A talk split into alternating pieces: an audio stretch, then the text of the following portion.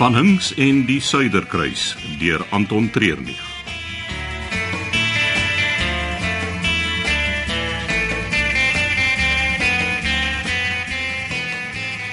Ek het nie geweet die kaptein van die skip gaan saam op uitstappies nie. Nou, nie gewoonlik nie, maar aangesien dit die Suiderkruis se nooiensvaart is, het ek gevoel my teenwoordigheid is nodig. Is dit alrede? Nee, ek het gisteraand laat deur die skip se manifest gegaan. Ja, en Ek het iets interessant raak geloop. wat? Nie hier nie, te veel ore. Ek sal op die eiland vir jou sê. Ek gedog die eiland is onbewoon, maar ek sien 'n gebou daar in die noorde kant van die eiland. Dit is die oorblyfsels van 'n ou fort, Fort. Wie sou 'n fort hier gebou het? die Portugese in die 17de eeu. Het hulle hier gebly? Nee. Maar die eiland is die naaste een in Maputo wat op daai stadium hulle hawe stad op roete tussen Europa en Indië was. Ek verstaan nog steeds nie die fort nie. Slawehandel. Hulle het die slawe wat hulle gevang het op die eiland aangehou. Uit die oog van die kerk en ander wat sou kla. Ja, dan sou die skepe na hulle voorraad opgeneem het in die hawe ook 'n paar slawe optel. Ja, al die sy speserye silwer was klein geld in vergelyking met die slawehandel. Geen mens so 'n uur na ons geland het, dan kry ek jou by die fort. Daar sal ons kan praat.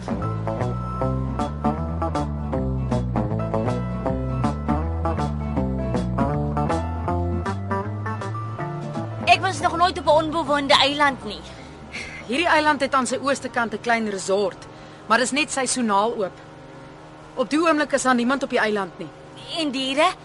Is daar wilde diere? Ag, Niks groter as krappe en spinnekoppe nie. O, oh, ek haat spinnekoppe. Daar is grootes in die bos op die eiland. O.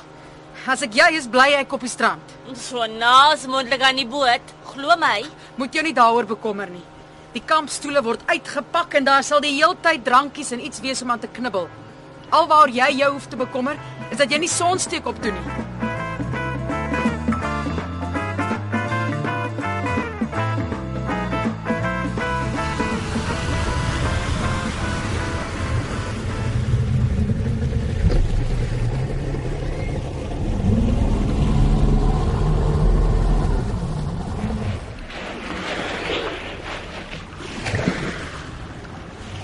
Almal moet vir nou weer asseblief op die strand bly. Later sal daar 'n ekspedisie wees waar julle die eiland kan gaan verken. Is dit veilig om in die water te swem? Ek is seker hier in die vlakwater. Moet net nie te diep ingaan nie. Ek weet die meeste kleiner haaisoorte jag juis in die vlakker water. Dis blykbaar vir hulle makliker om hul prooi vas te trek. Ek het alself hier geswem en niks oorgekom nie. Maar ons sal ons oë oop hou. Oh, Was baie mooi. Die spierwit sand en blou see. O, oh, kan ons nie maar vir ewig hier bly nie. Dis wat hierdie reis so lekker maak. Jy gaan hordes verskillende soorte strande sien. Na die tyd kan jy besluit op watter een jy 'n langer tydjie wil deurbring. Eh, Ek dink is 'n goeie idee as ek en die kaptein gou die roete deur die bos stap. Net net om te sien of alles veilig is. Ja, mens wil nie uh, verras word nie. Ek stap saam. Nee, dis nie nodig nie. Jy moet hier by jou gaste bly. Ag, hier's oorgenoeg personeel om na hulle om te sien. Ek is ook die enigste een wat die roete ken. Ons sal nie verdwaal nie. Ek wil net seker maak julle verdwaal nie. Nou goed, maar jy beter byhou.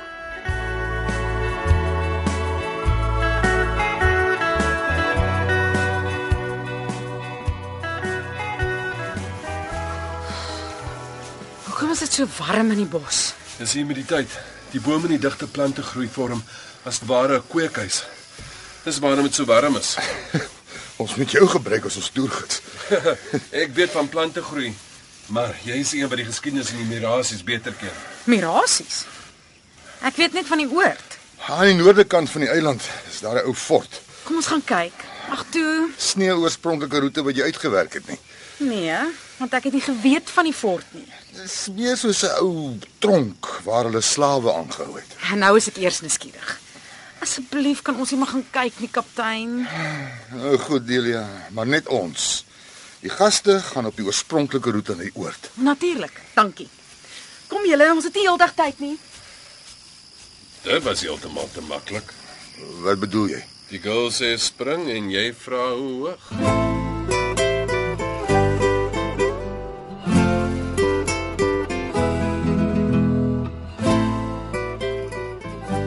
Hier is die sonbrandolie. Maak seker jy smeer dit behoorlik aan.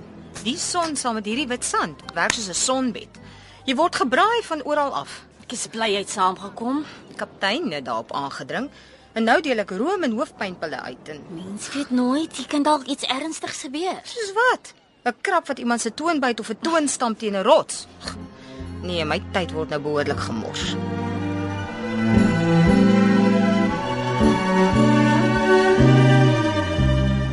Jy sê die eiland is 'n nasionale park Jep.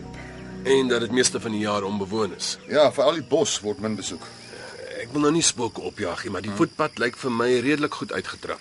Miskien was dit die natuurbewaarders. Kan wees, maar dit voel net nie reg nie. Ah, die berigte van Hings voorgevoel. Dit het al 'n paar keer my lewe gered. Wat stel jy voor? Dat ons versigtig is en ons oë oop hou.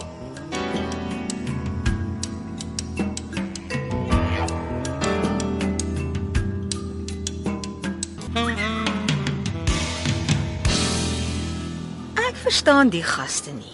Hulle is erger as kinders. Kyk nou daai klomp wat daar van die rots af van die water spring. Jy moet gewoond raak daaraan. Dit gaan die hele tyd so wees. Ah, 'n vakansie is nie 'n verskoning om jou brein se maniere by die huis te los nie. Man, ontspan. Ons is op een van die mooiste plekke op aarde en al wat jy kan doen is moan. Ja, jy is seker reg. Ek sien hierdie heeltyd goed wat verkeerd kan loop. Kom sit hier langs my en, en ontspan. Maar sien hoe maar iemand kry seer. Dan is jy net hier om te help. Ag goed. Net so so net so vir 5 minute sit en my bene rus en, en dan sal ek weer aangaan. Jy sal sien. Niks sal fout gaan nie.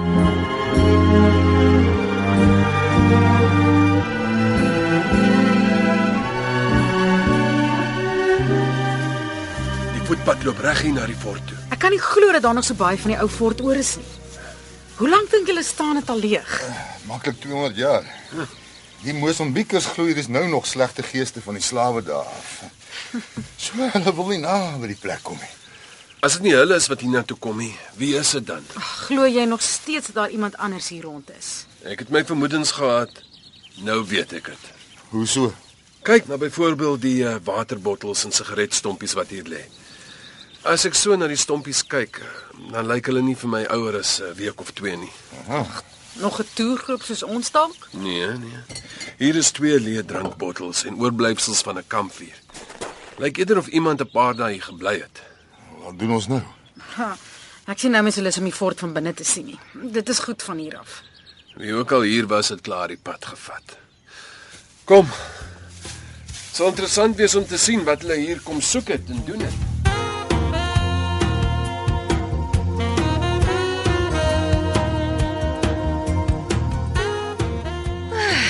Dit voel regtig vir die eerste keer in maande of ek kan ontspan. sien jy? Dit gaan alles oor in die vakansiegees kom. Ja, en om jou oor niks te bekommer nie. Het jy gesien hoe spring 'n ou in die water? Maar ek gee Nee, nie om nie en ek gaan nie kyk nie. D dis net daar by daai groot rots. Ek weet hulle duik al die hele oggend van die rots af in die water in. Die ou kom nie op nie. Ag man, jy's nou besig om jouself onnodig op te werk. Ek is ernstig. Die ou kom nie op nie. Hy's nog steeds onder water. Waar het hy ingeval? Ek sê mos, reg daar onder die rots in. Al, oh, dit lyk nie asof die water te diep is nie. Hy hy kon dalk op 'n rots geval het. Dalk het hy. Joey! Hey! Ek het iemand nodig om saam met my te gaan kyk. Kom. Waar is die ander personeel? Vinnig.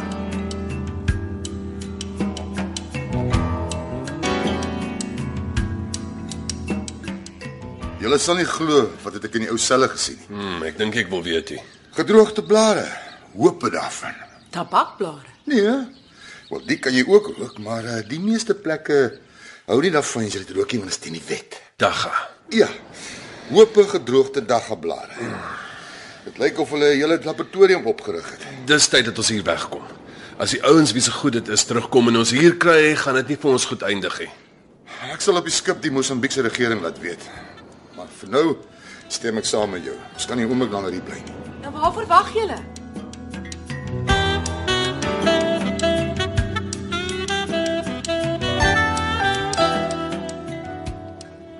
Bring hom gou hier saam.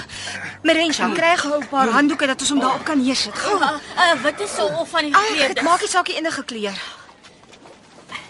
Ek, ek sê dit net hier op die sand. Ag, Ah, dis reg so. Kom, kom sit hom neer. Ah, Is daar nog iets wat ek moet doen? Ag, nee nee nee, wag net stilte. Ek moet net gou sy pols voel. voor ek begin met CPR. Al oh, die eerste uitstappie van die Suiderkruis en ons kan dalk 'n passasier verloor. Nee, niemand gaan dood nie. Nie as ek dit kan verhelp nie.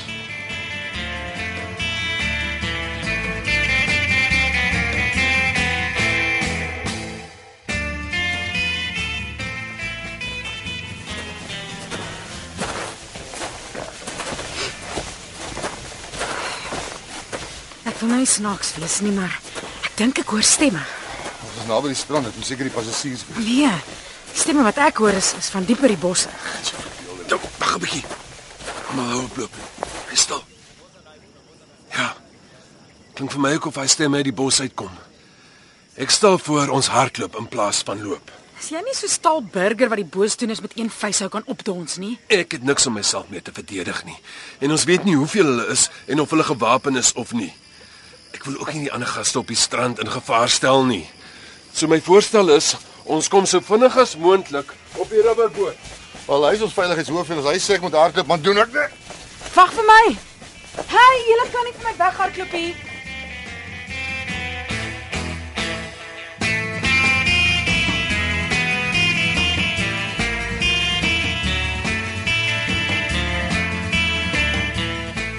Kom luister gerus maandag verder na Van Hinks en die Suiderkruis deur Anton Treurnig. Die verhaal word tegnies en akoesties versorg en van byklanke voorsien deur Cassie Louws en die regisseur is Eben Kruiwagen.